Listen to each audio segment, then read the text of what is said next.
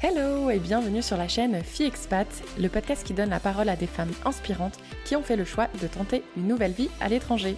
Je suis Kelly Barichello et je suis partie seule m'installer aux États-Unis puis au Canada il y a maintenant plus de 10 ans. Que tu sois déjà expatriée slash immigrée ou tout simplement curieuse de savoir comment est la vie en Amérique du Sud, en Afrique ou encore en Asie, ce podcast est fait pour toi. Toujours dans la joie et la bonne humeur, j'échange avec mes invités sur leur parcours, les difficultés qu'elles ont rencontrées mais aussi les moments forts.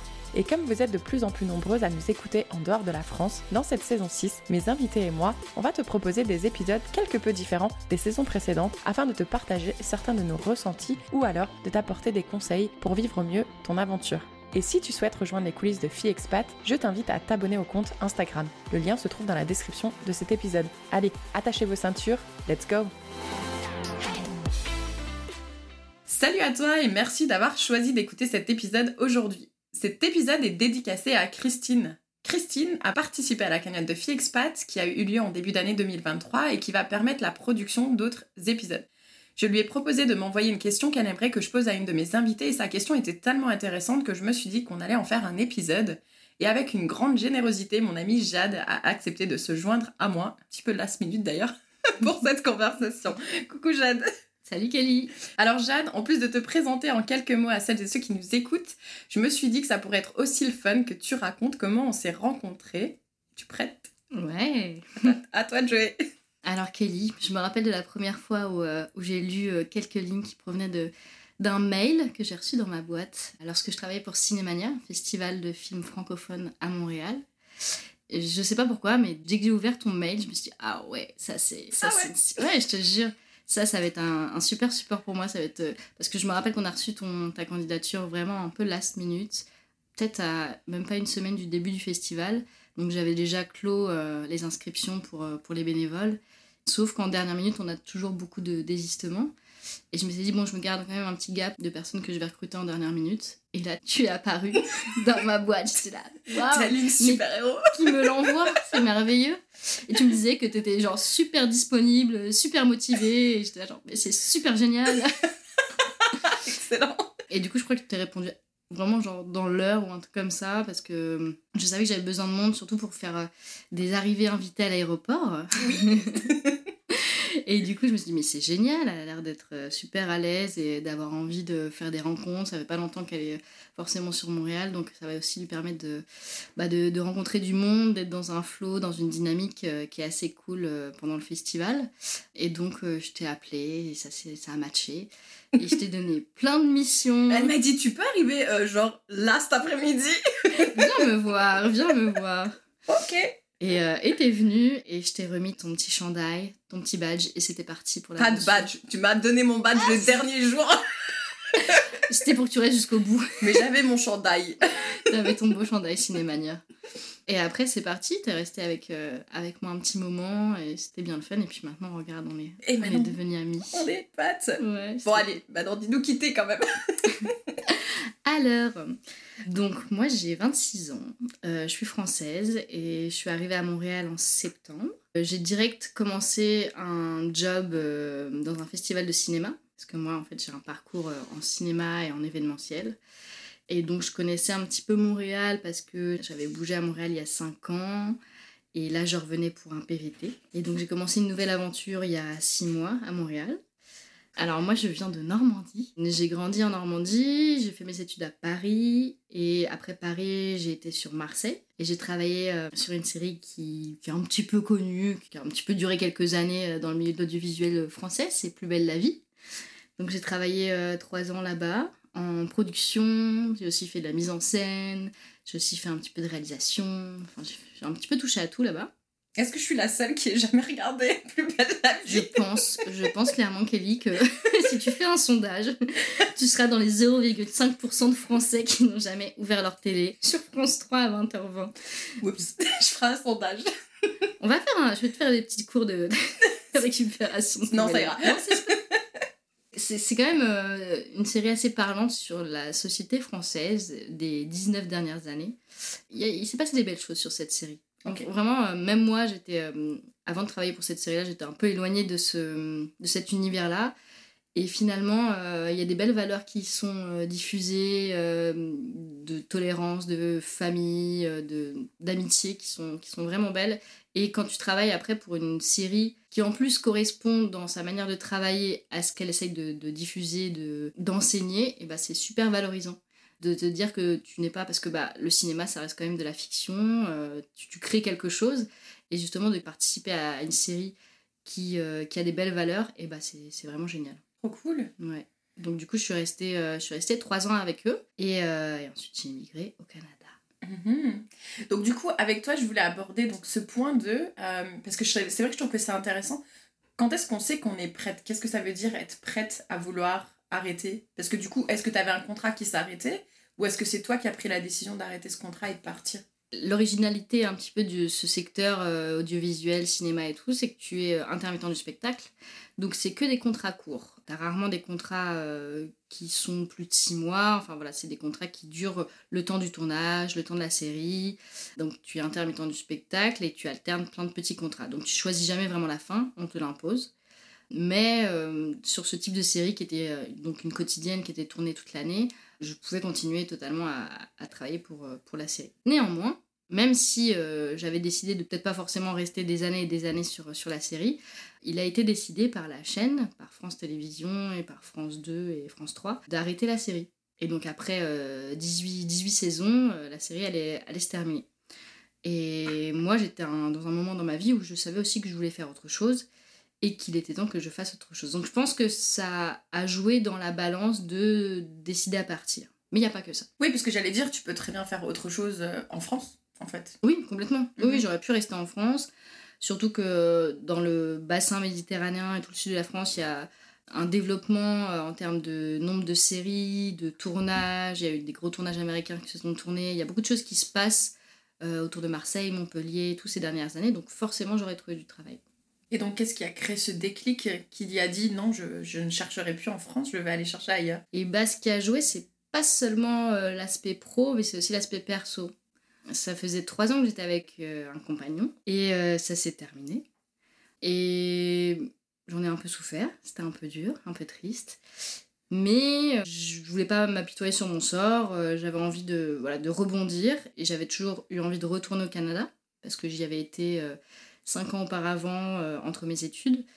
Et bah là, mais c'est ce que c'est pas un signe tout ce qui est en train de s'additionner devant moi, la fin d'une série, la fin d'une relation, voilà, est-ce qu'il faut pas que je m'écoute aussi, que c'est peut-être le moment de, de, partir et de retourner là-bas? Je savais que j'avais des sortes de portes d'attache ici, qu'il y avait des gens que je connaissais encore qui travaillaient ici, des amis, donc, euh, donc je savais qu'en revenant au Canada, il y avait quelque chose de, de, de familier qui, qui m'attendait.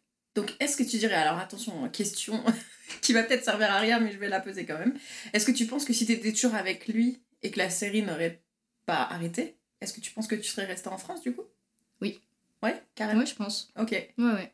Je pense que c'est une addition de choses, qui d'événements euh, indéterminés, qui étaient au-delà de, ma propre décision, qui ont fait que euh, ça m'a amené à, à réfléchir, à, à, à, bouger. Mais je pense qu'en effet, euh, j'aurais peut-être voilà, construit quelque chose avec lui, ou je me serais orientée vers un autre poste, ou une autre série, ou un autre tournage. Et en plus, le fait de partir, c'est aussi, euh, je te parlais d'une forme de sécurité parce que tu pars, euh, je partais dans un endroit que je connaissais déjà, mhm. mais je quittais aussi, parce qu'il faut savoir que quand tu es dans le secteur du cinéma, ça marche beaucoup au réseau. Donc au début, quand tu termines tes études et que tu essayes de t'insérer dans le secteur du cinéma, bah, c'est compliqué, tu dois mhm. jouer un peu des coudes et tout. Et quand tu commences à, rencontrer certaines personnes, après elles te font travailler. Et c'est comme ça que se construit ton réseau. Ça, ça fonctionne dans beaucoup de secteurs comme ça, mais le milieu du cinéma est quand même très fermé. Et bah, moi, je commençais à avoir pas mal de contacts et à bien travailler. Mais malgré ça, j'avais envie de partir. Mhm. Je, sentais ce besoin de partir et malgré tout, bah, de retourner à, Montréal et de me retrouver un petit peu à zéro en termes de réseau et, euh, et, de, de propositions d'emploi. Mais je sentais que j'en avais besoin, que c'était un peu, un peu vital pour, pour la suite de mon développement personnel. Ok. Ouais, parce que du coup, est-ce que tu verrais ça comme une fuite ou pas vraiment? Mmh, Je pense pas que ce soit une fuite, c'était juste la fin de quelque chose et le mhm. début d'une autre. Ouais, tu t'es dit, là, c'est l'opportunité de, de fermer ce chapitre, enfin, de mettre un point en tout cas. Il va peut-être pas être final, tu vas peut-être retourner en France, on sait pas. Mhm. Mais en tout cas, tu es prête à tester quelque chose de nouveau et là, c'est le moment. Ouais, c'est ça. Je pense qu'en effet, c'est un nouveau chapitre. Ce qui est assez drôle aussi, c'est que Quand il y a 5 ans, j'ai été à Montréal, j'ai fait un stage, donc j'avais un permis stage COP de 4 mois. Déjà à cette époque-là, j'avais vraiment beaucoup apprécié la ville, les gens, la vibe, tout ce qui se passait, c'était génial. Je voulais rester, donc j'avais candidaté pour faire un PVT et euh, j'étais dans le bassin, mais pendant un an, j'ai pas été du tout tirée au sort. Donc bon, bah, j'ai mis un peu de côté le Canada, je me suis dit, je continue mes études en France et puis basta, on verra plus tard. Et ce qui est drôle, c'est que là, je me suis donc inscrite à la fin de l'année 2021. Et je me suis inscrite le 19 novembre. Et le 22 novembre, je recevais une lettre de EIC Canada en me disant voilà, vous avez été tiré au sort, euh, vous pouvez venir au Canada, bienvenue. Ça a pris du temps. là. Non, deux jours. Attends, ah, du 19 novembre au 22 novembre. Ah, je que t'avais dit 2021, tu t'es mis et 2022. Non, non, non. 19 novembre 2021, je me suis inscrite. Et euh, deux jours après, en fait, deux, trois jours après, j'étais tirée au sort. Donc, encore une fois, tu vois, j'avais l'impression que là, un troisième signe. Il faut que j'y aille, c'est le moment. Et là, ça, tout me semblait euh, évident et facile, tu vois. Il y avait quelque chose de, qui s'était enclenché en me disant, mais ouais, c'est normal, vas-y, c'est la suite des choses. Bah ouais, carrément. Ouais, parce que, mais après, tu vois, enfin, je veux dire, même si ça reste un signe, hein, le fait que tu été tiré au sort en deux jours, ça, c'est clair que c'est quand même assez unique. Mais tu as quand même été te mettre dans le bassin, en fait. Tu as quand même fait cet effort de enfin d'aller euh, chercher ce PVT quoi. On n'a pas été me chercher non plus en me disant euh, viens euh. quoique c'est marrant parce que je voyais beaucoup de tu sais il y a beaucoup de publicités parfois, beaucoup d'annonces qui mentionnent que le gouvernement canadien québécois recherche des français, venez venez, on est en, en recherche de main-d'œuvre et tout. Donc j'avais vu pas mal de, petites infos comme ça sur internet passer. Ouais, mais tu sais, ça, les algorithmes, une fois qu'ils voient que tu t'es arrêté sur un article, ils vont t'en remettre plein. N'est-ce pas? On le sait. On le sait, ça. On les surveille. Mais et il s'est passé combien de temps euh, entre le moment où tu t'es séparé de ton, de ton copain et le moment où tu as décidé de t'inscrire? Je crois deux semaines. Ah ouais, c'était rapide. Ouais. Ok. Ouais, donc toi, tu t'es... il t'a pas fallu longtemps pour dire il faut que je me bouge. Ouais, ouais, ouais. Après, c'était euh, une situation qui, peut-être au fond de moi, je savais qu'elle, avait, qu'elle allait arriver, que je savais que cette relation aussi avait un terme et que j'ai pas essayé de batailler outre mesure pour euh, essayer de, de, de, reconstruire quelque chose. Je pense que j'ai accepté la chose. Je me suis dit, bon, bah, c'est comme ça. Je pense que, en effet, on n'est pas fait pour être ensemble et qu'il y a plein de signes qui, qui le démontraient. Donc à moi maintenant de, de, de, vivre et de penser par moi-même parce que peut-être que pendant cette relation je m'étais un petit peu oubliée, même si finalement c'était quand même assez particulier parce qu'on vivait une relation à distance. Donc du coup euh, j'ai toujours été assez indépendante et autonome et là je me disais bon c'est bon je vais de nouveau revivre pour moi mhm. et je vais absolument penser qu'à moi égoïstement mais ça fait du bien. Mais carrément. Mais tu sais, j'aime beaucoup ce que tu as dit, parce que moi, du coup, j'ai pris des petites notes, parce que bien évidemment, je vais donner mon avis. Hein. je vais pas rester là, juste écouter, Jade. Dis-moi. mais euh, mais j'aime bien que tu as dit, en fait, que tu as accepté, en fait, que c'était fini. Parce que je pense que c'est ça qui est important, en fait. C'est pas de savoir si on est prêt, c'est d'accepter que ce qu'on a, en fait, on le veut plus, en fait, ou c'est plus pour toi en fait. Mhm. Et je pense que c'est un peu ça qui s'est passé, t'as accepté et donc du coup tu te dis ok bah maintenant il est temps que j'attaque quelque chose en fait. Autre step, ouais, c'est ça. Mhm. Parce que c'est ça je pense qui est difficile euh, à faire en fait entre les deux. Et en plus de ça je pense que t'as dû être inspiré par les personnes que tu connaissais qui étaient déjà là. T'as été inspiré aussi par rapport au fait que du coup t'étais déjà venu à Montréal donc tu connaissais un peu, t'avais fait ton network. Mhm. Donc bon bah là ouais t'es prête quoi. Oui je savais que, que beaucoup d'expats étaient restés aussi et que euh, des gens que j'avais rencontrés à l'époque qui étaient en PVT ou en études et eh bah ils ont tous renouvelé en prolongeant leur, leur, leur visa quoi. Et c'est là que je me disais c'est quand même qu'il y a un vrai intérêt à être là-bas et, et moi-même je le sais que c'est une ville super attrayante que les gens sont super ouverts qu'il y a une énergie euh, que j'aime. Et c'est vrai que je regrette pas et euh, et en France, c'était quand même un petit peu compliqué aussi au moment où je suis partie. En termes social, politique et tout, il y avait quand même une tension et une instabilité, une insécurité, quelque chose de pas, de pas très plaisant. Et quand tu arrives euh, à Montréal, il y a cette forme d'optimisme. Et, justement aussi parce que tu es là dans un, dans un renouveau. Et mhm. toi-même, tu vois aussi les choses de manière très positive quand tu es dans un nouvel endroit. Tu as envie que, waouh, que tout soit waouh. Quoi. et, et c'est ce que j'ai vécu en plus parce que je suis arrivée euh, fin d'été. Et euh, c'était une période exceptionnelle, il se passait encore plein de choses, c'était magnifique, Montréal il faisait super beau, les gens étaient... Il y avait quelque chose d'incroyable et je crois que quand je suis arrivée là-bas, j'ai rarement été aussi heureuse de toute ma vie. Trop bien. Je me sentais vraiment, mais pleinement heureuse et à ma place. Quand je suis arrivée là, j'étais là, genre, je me sens à ma place. Alors que c'est pas chez moi, tu vois. Ouais. Rien à voir avec la Normandie. C'est clair, donc, euh, donc j'étais là genre waouh mais qu'est-ce qui fait que euh, je me sens bien et chez moi ici alors que j'avais vécu trois années auparavant à Marseille euh, qui est une super ville où il y a une très belle énergie aussi il fait beau il y a plein de choses à faire mais pourtant je me sentais pas euh, j'avais j'avais jamais ressenti ça tu vois et parfois c'est pas juste la ville en soi c'est aussi l'adéquation de la ville de ton état d'esprit de ce que tu veux et ce que tu cherches à ce moment-là Mhm. et en fait là tout était aligné quoi C'est clair. Après, il y a beaucoup de Normands, apparemment, ici. C'est vrai on a une petite euh, une petite communauté de communauté euh, Mais on vous adore. Donc Normand breton, on est là, on est toujours un peu partout. C'est clair.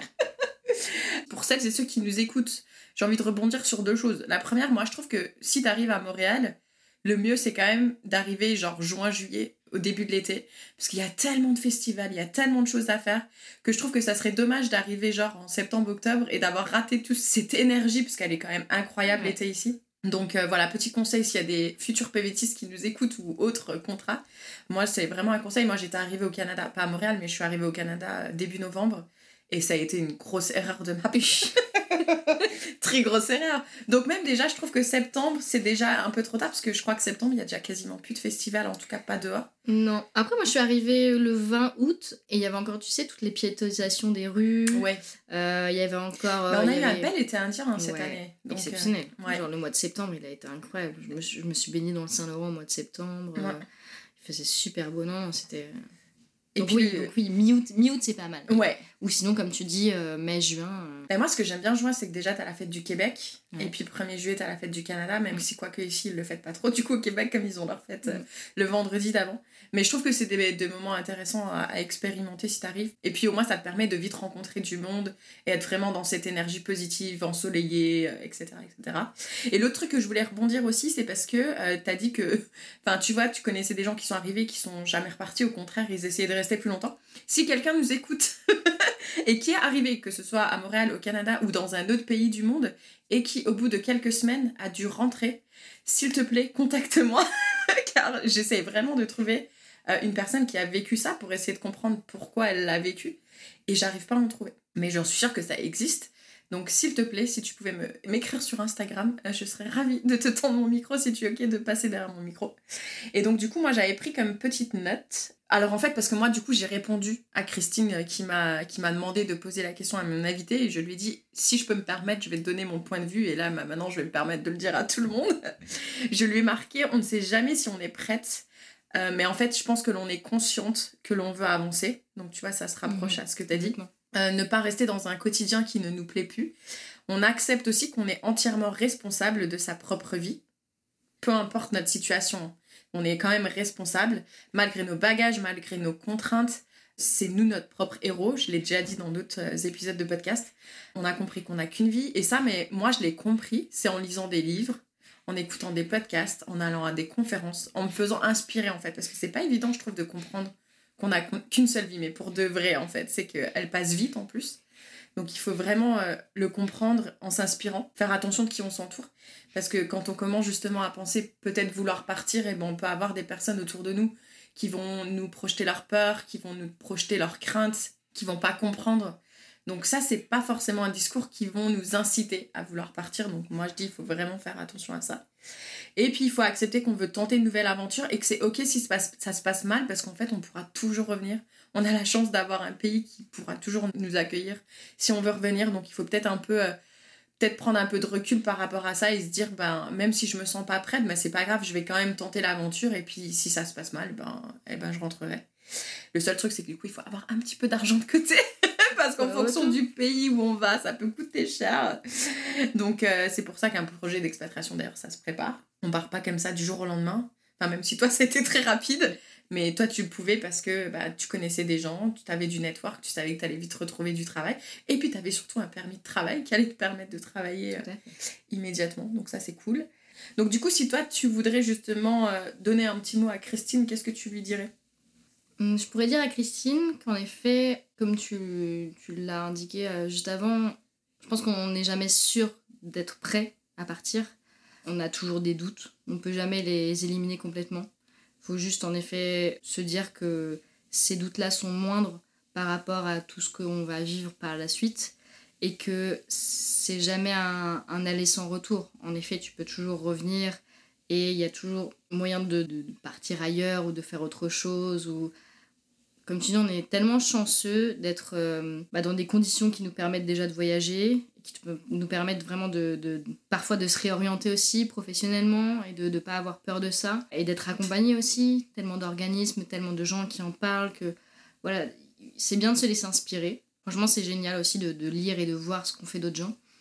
Mais il faut aussi se poser les questions à soi-même en effet, comme tu dis, voilà, c'est ton expatriation, tu le vis aussi avec toi-même. Savoir si, euh, comme tu le mentionnais aussi, est-ce que c'est une fuite? Est-ce que c'est une nouvelle étape? Est-ce que c'est quelque chose que tu veux construire, euh, complètement reconstruire? Donc il faut se poser plein de belles questions, de bonnes questions, euh, ne pas avoir peur de répondre à côté ou voilà, même se tromper, c'est quelque chose qui est totalement accepté. C'est clair et se foutre du regard des gens aussi parce que je pense que des fois c'est pour ça aussi qu'on a peur de faire parce qu'on se dit si je rate mon truc ouais complètement. qu'est-ce que les gens vont penser de moi? En fait on s'en fout de ce qu'ils pensent les gens. Complètement. Non mais c'est vrai. Complètement on s'en fout. Tu, tu, le vis pour toi hein. tu le vis mhm. pour toi et, et c'est quelque chose de tellement beau aussi parce que de sortir de, de sa zone de confort de sortir de ce que tu as pu connaître avant bah c'est là que tu apprends à te connaître complètement. Tu apprends à te connaître Mhm. Tu à, appréhender aussi tes désirs, tes volontés, tes rêves, tu vois, vraiment accepter tout ça. Parce que si tu restes dans une forme de, continuité et de routine, je, je dis pas que la routine c'est mauvais, hein, mais ça peut créer à un moment donné peut-être une forme de frustration et des questionnements que tu pourras avoir par la suite. Pourquoi je l'ai pas fait à ce moment-là? Euh, Est-ce que maintenant c'est trop tard? Est-ce que je peux me permettre de le faire euh, parce que j'ai évolué dans tel ou tel travail? Je pense qu'il n'y a pas de bon ou mauvais moment pour partir comme on le dit depuis tout à l'heure, c'est quelque chose que tu dois process avec toi-même et, que voilà, si, si c'était pas le bon moment, bah, c'est pas grave. Mhm. Franchement. Exactement. Essayer de comprendre vraiment ce que tu recherches. Est-ce que c'est de la nouveauté? Est-ce que c'est un changement de décor? Un changement d'attitude? Parce qu'en venant ici, tu savais que tu allais chercher de la positive attitude. Mhm. Peut-être la neige aussi. L'un dans l'autre, ça va. Hein ouais, écoute, t'es dû chercher Moi, je m'amuse dans la neige. Hein. Carrément. Donc, euh, ouais, je pense que c'est important de, de, se poser les questions de qu'est-ce qu'on recherche, qu'est-ce qu'on veut comme changement dans ce quotidien. Vraiment, mais vraiment, ça, ça prend du temps. Hein. Ça, se, ça se répond pas comme ça du jour au lendemain comme question. Qu'est-ce qu'on recherche de nouveau? Et, euh, et, ensuite, à partir de. une fois qu'on sait ce qu'on veut et ce qu'on veut pas, surtout c'est très important ce qu'on veut pas, bah, quel pays peut répondre à ces besoins-là en fait? Parce que ça, c'est pareil. Hein c'est pas tous les... sais pas de promouvoir le Canada ni Montréal euh, mais c'est vraiment de réfléchir parce que être loin aussi on a un décalage horaire qui est quand même de 6 heures avec la France c'est pas négligeable. Donc ça ça peut être plus difficile pour certaines personnes mais des fois aussi, ça se passe aussi, tu pars. Toi, tu es parti de la Normandie euh, au sud de la France. Oui, c'est des petites étapes. T'as pas besoin de partir forcément à l'étranger aussi, en effet. Hein. Exactement. Moi, j'ai toujours eu envie de partir. Pas que j'aime pas la Normandie, au contraire, c'est une région magnifique. Mais je, je, je, sentais ce besoin de, de bouger, de voyager, de voir d'autres choses. Et je sais que c'est absolument pas fini. Je sais que j'ai encore plein d'autres choses à voir, que mon PVT il dure deux ans. Je sais pas si je vais rester, si je vais partir, si je vais partir avant, quoi. Mais mon travail déjà fait que j'ai pas de contraintes à un endroit précis. Je suis mhm. jamais. Moi, une chose qui m'angoisse le plus, c'est le CDI. C'est quelque chose que, que j'ai jamais voulu accepter, qu'on m'en a proposé plusieurs fois dans différentes villes. On m'a toujours dit ah ouais, mais c'est super, à ton âge, on te propose un CDI là, dans cet endroit-là, mais vas-y, accepte-le. Et j'y réfléchissais quand même, tu vois. Je me disais on me fait une proposition, c'est intéressant, genre ça va me donner un statut, ça va me donner une sécurité. Et j'étais là, genre angoisse, angoisse ultime. J'ai l'impression d'être pieds et poings liés. Je sais que ça me correspond pas. Mhm. Moi, ce type de contrat, ça ne me correspond pas. Parce que je veux pouvoir aller euh, travailler dans un festival, puis ensuite aller travailler sur un tournage, puis ensuite, voilà. Donc, cette liberté, cette autonomie-là, cette indépendance qui me permet aussi peut-être de facilement accepter euh, de devoir partir mhm. et euh, d'avoir à voyager, de parfois de laisser des gens de côté, des choses de côté. Malheureusement, c'est dur aussi. Hein. Tu sais, quand, quand tu construis trois ans dans une ville, puis ensuite tu vas deux ans dans une autre, tu dis des amitiés, tu crées des choses fortes, mais tu es obligé de les abandonner. Mais c'est pas vraiment un abandon, c'est ce que je leur dis à chaque fois, c'est que je reviendrai et qu'on a les réseaux pour se parler, qu'on a plein de choses, plein de médias qui nous permettent de garder contact. Et ça, c'est tellement. Je te ferai écouter ça quand je parle de Montréal, ce que tu viens de dire. non, mais toi, c'est pas grave. C'est pas grave, je te le ferai écouter quand même. le jour où je te fais l'annonce, tiens, écoute ce que tu m'as dit la dernière fois. c'est clair. Ça va se retourner contre moi, c'est super. C'est clair. non, mais euh, c'est vraiment super intéressant. Je trouve que c'est vraiment remarquable quand même parce que tu as compris ça quand tu étais super jeune. Mm-hmm. Parce que moi, tu vois, à, ton, enfin, à l'âge où tu as compris que toi, le CDI, c'était vraiment euh, une prison dorée, J'ai compris ça, j'avais 32 ans, un truc comme ça. Je me suis dit, mais c'est quoi ce truc en fait Qu'on me dit que c'était bien, c'est horrible. Mais euh, toi, tu l'as compris vachement jeune et du coup, je trouve ça vraiment, euh, vraiment super remarquable. Enfin, votre génération. Enfin, je dis votre génération, on n'est pas non plus, on n'a pas 20 ans d'écart, mais je trouve que c'est vachement cool que vous compreniez ça super jeune. Et après, encore une fois, on s'en fout de l'âge. L'âge, c'est qu'un chiffre. Mhm. Parce que ça aussi, des fois, je l'entends, tu vois, ouais, mais c'est, je suis trop âgée. Bon, c'est sûr que le PVT, il faut avoir moins de 35 ans. Mais euh, il y a d'autres moyens de, de partir. Il y a l'Europe qui est très grand, qui a plein de pays à offrir, plein de cultures. Est-ce que tu as autre chose que tu aimerais rajouter? J'aimerais te remercier oh, c'est trop mignon. Et après, on va aller manger des tacos. Oui, tacos. Et d'ailleurs, et on a bu de l'eau. D'habitude, quand je suis en face à face, je ne bois pas de l'eau avec mon invité, c'est interdit. Pourquoi? C'est apéro. Ah donc je suis, euh, je suis lésée. Là, on essaye d'être euh, un peu sérieuse. c'est mercredi.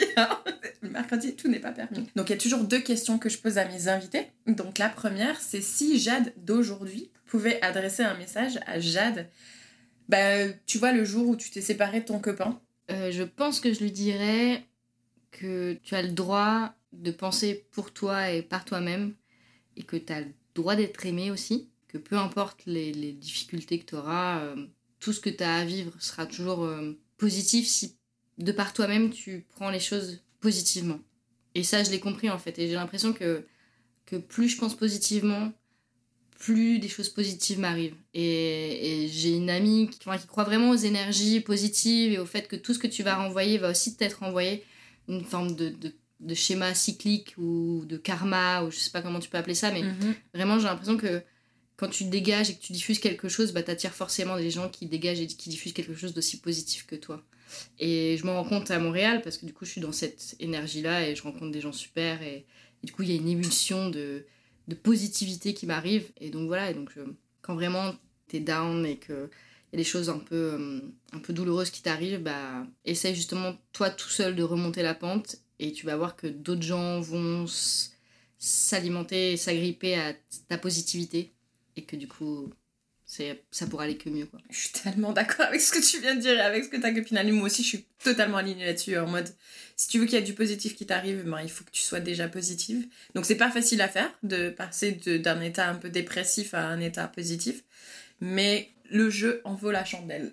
Et donc, pour conclure cet épisode, Jade, est-ce que tu voudrais partager avec nous ta citation ou chanson préférée? Bah, Je vais te partager une citation qui est euh, d'un auteur euh, brésilien qui s'appelle Paulo Coelho, qui est un romancier. Et euh, je trouvais qu'il s'adaptait vraiment bien à, à tout ce qu'on venait d'échanger. En fait, il dit Qui a l'habitude de voyager sait qu'il arrive toujours un moment où il faut partir. Répète, il faut que ça ancre là. Qui a l'habitude de voyager c'est qu'il arrive toujours un moment où il faut partir. Ah ok. Pour moi, ça, ça, ça sous-entend le fait que tu as toujours un moment où tu dois quitter quelque chose pour redécouvrir quelque chose de nouveau. Mais euh, partir, je pense que c'est pas dans le sens forcément partir euh, physiquement, tu vois. Ça peut être aussi euh, un état d'esprit, ça peut être aussi une manière de voir les choses. C'est pas juste physique. Et je pense que voilà, la vie est faite que de perpétuel renouvellement et de remise en question et que, et que c'est ça qui te permet de voyager en fait. C'est aussi de toi-même être sur une base de, réflexion et de questionnement et d'ouverture d'esprit. Et c'est ça qui est une forme de départ, parce que tu, lâches quelque chose pour euh, te réapproprier une nouvelle chose. Mhm. ouais, c'est. Voilà, j'ai testé ce que je voulais tester, j'ai expérimenté, j'ai appris.